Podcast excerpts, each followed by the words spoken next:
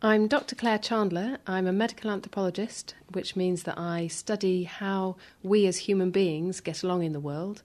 I'm the co director of our London School of Hygiene and Tropical Medicine Antimicrobial Resistance Centre.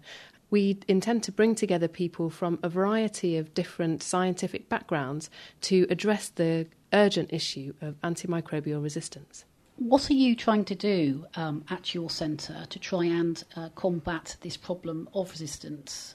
Well, we see um, antimicrobial resistance as a complex issue that needs to be addressed from a variety of different scientific disciplines. And we're very fortunate at the London School of Hygiene and Tropical Medicine to have a range of experts who have um, backgrounds in different disciplines from um, the biological and pharmacological sciences and a lot of work in the labs, through to the clinical and veterinary sciences, through to humanities and environmental sciences, which is very important when you think about the um, latrines and, and, and antimicrobial resistance moving in the environment, through to epidemiology and modelling, which is crucially important when we try and think about what we're going to be able to do and interventions that might be able to stem this, um, and then through to the economic um, social and political sciences, which again is absolutely crucial when we think about um, what we're actually going to do about this and how humans may respond and how we can respond in policy terms to this crucial issue.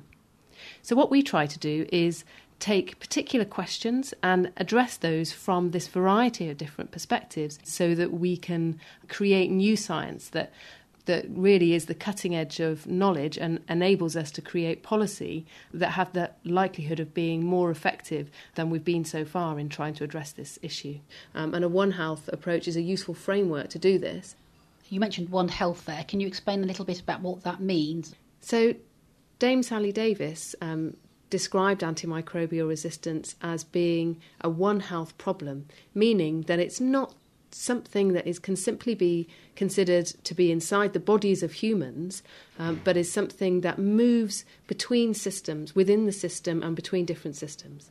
So, when we take an antibiotic, it's not just that we may create resistance within, for example, within our gut um, to certain microbes. It's that we will then put those antibiotics out into the environment through the sewage system, um, and those those bacteria or, or other types of microbe will move through the system, and also the antibiotics will move through the system. Um, and the same thing when we feed antibiotics to our cattle um, or to fish, or indeed when we use antimicrobials um, on our crops they then have a life beyond our initial use of them. And so they move around in the environment. And we have this potential for resistance to occur at any point where microbes come into contact with um, the antimicrobials. And so we have this potential for then the resistant infections to start moving around.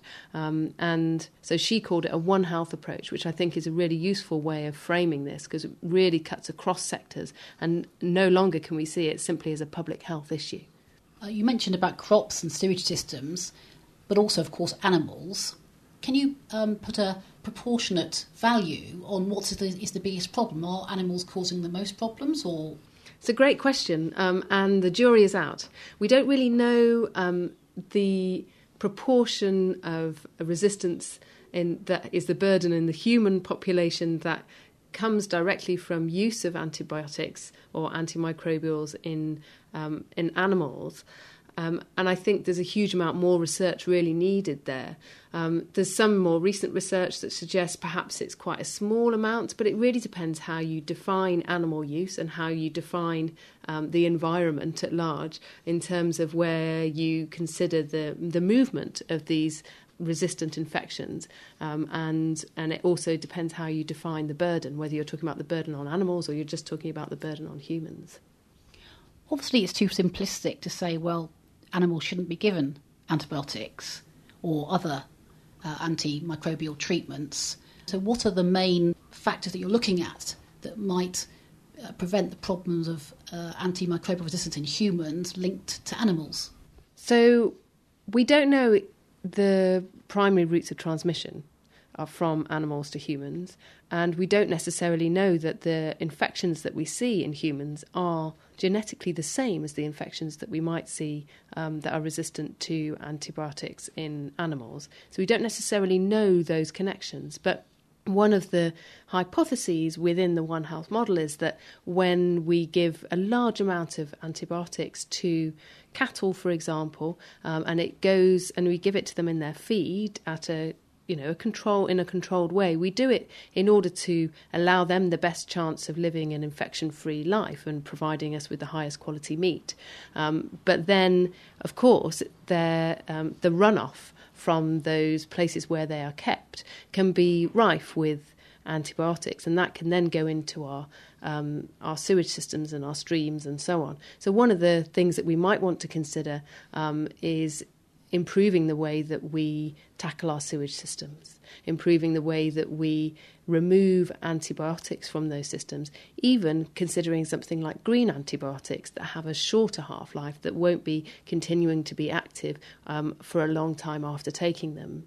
So, there are a number of ways that we can consider um, when we take this kind of one health systems perspective. We can see different points in, um, in the cycles that we can characterize um, where we might be able to intervene to prevent antimicrobial resistance spreading.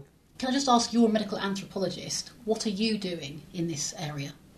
So I um, lead a number of um, projects looking at antimicrobial resistance, in particular looking at how people relate to antibiotics um, and to other antimicrobials in terms of how we use those drugs and how they become part of our daily lives, and how, for example, our productivity may become contingent on these kinds of drugs, and what we would do um, if we wanted to remove those drugs from circulation, what the consequences might be in a range of different settings.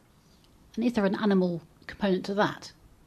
Sure, because when we are working with livestock um, in many different settings, um, we use the same antibiotics for ourselves as we do for our livestock, um, and particularly um, where we are in low resource settings and we can only get hold of some antibiotics and we need to treat the livestock, then we may well use the same drugs and we may well use the same principles.